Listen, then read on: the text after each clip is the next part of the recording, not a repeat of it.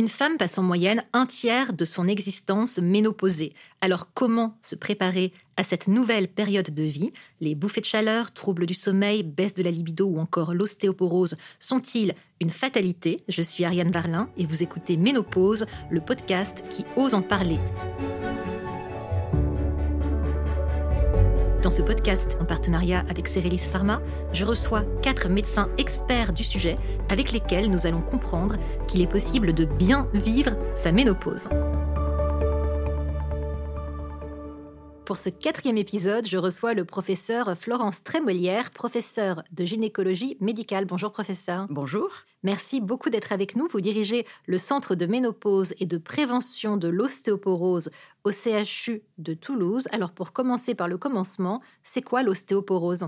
Alors l'ostéoporose, c'est une maladie générale du squelette qui est caractérisée par une fragilité excessive qui va vous exposer à une augmentation du risque de fracture. Est-ce que beaucoup de femmes sont concernées et quelle est la prévalence de cette pathologie?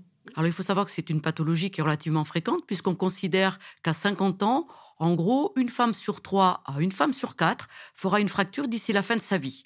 Alors c'est pas effectivement tout type de fracture, hein. ce sont les fractures les plus emblématiques de la maladie ostéoporotique, poignet, côte, vertèbres, et puis beaucoup plus tard dans la vie, le col du fémur. Comment expliquer que les choses se compliquent au moment de la ménopause? La ménopause, c'est l'arrêt du fonctionnement ovarien. Et en particulier, cette ménopause est caractérisée par une carence hormonale, notamment en oestrogènes. Or, les oestrogènes sont un des déterminants majeurs de la santé du squelette. Et cette carence oestrogénique va entraîner une accélération de la perte osseuse qui va pouvoir faire le lit de la maladie ostéoporotique. On a le sentiment, en vous écoutant, que finalement la ménopause, c'est un moment de la vie des femmes qui est peut-être une forme d'opportunité quelque part de se poser des questions sur sa santé en général?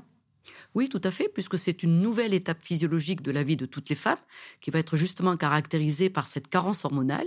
Comme cette carence hormonale est susceptible d'avoir un impact tissulaire défavorable, on a parlé du tissu osseux, mais on aurait pu parler également d'autres euh, tissus comme le, système cardiovasculaire.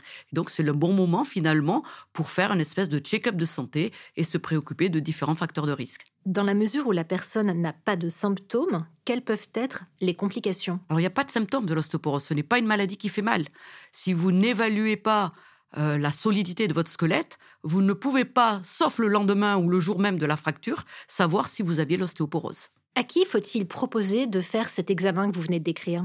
Alors déjà, si vous avez des facteurs de risque de fracture, et ils sont relativement bien codifiés.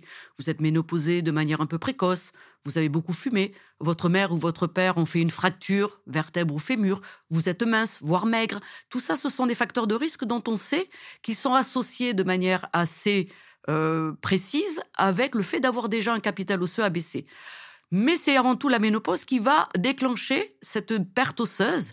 Et à l'inverse, quand on fait des examens densitométriques un peu systématiquement, pour les femmes qui ont déjà une diminution de leur densité osseuse, une sur deux n'ont pas les facteurs cliniques de risque. Donc en, synthèse, si vous avez le facteur de risque, oui, il faut mesurer, mais pour autant, ce n'est pas parce que vous ne l'avez pas que vous ne pouvez pas avoir d'ostéoporose. Il y a une question qui me vient à l'esprit, c'est comment est-ce qu'on peut se prémunir contre l'ostéoporose? Alors ça, c'est une question très difficile, parce qu'effectivement, le capital osseux, il va se construire au moment de l'adolescence.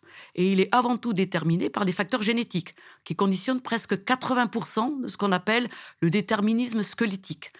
Euh, bien évidemment, l'hygiène de vie, hein, le fait de manger équilibré, d'avoir des apports en calcium suffisants, d'avoir une activité physique régulière, d'éliminer un certain nombre de toxiques, au premier rang desquels figure le tabac, sont des éléments importants. Mais malheureusement, ça vous met pas forcément à l'abri du développement d'une ostéoporose si génétiquement vous étiez programmé pour la développer. Vous avez parlé de l'importance de l'activité physique, d'une bonne hygiène de vie. Est-ce qu'il est pertinent, en parallèle, de supplémenter les patientes avec des vitamines ou des compléments alimentaires pour pallier certaines carences? Alors, tous ces compléments alimentaires ou toutes ces vitamines euh, sont, comme leur nom l'indique, des compléments nutritionnels.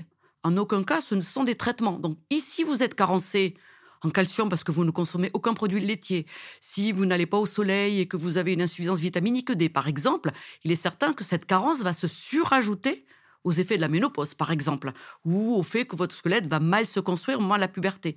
Mais encore une fois, tous ces facteurs, bien sûr, il faut les mettre en avant, mais ils ne vont expliquer qu'une toute petite partie de la prévention de l'ostéoporose. Merci beaucoup, professeur Trémolière. Avec grand plaisir. Cérélis Pharma, Ménopause, le podcast qui ose en parler.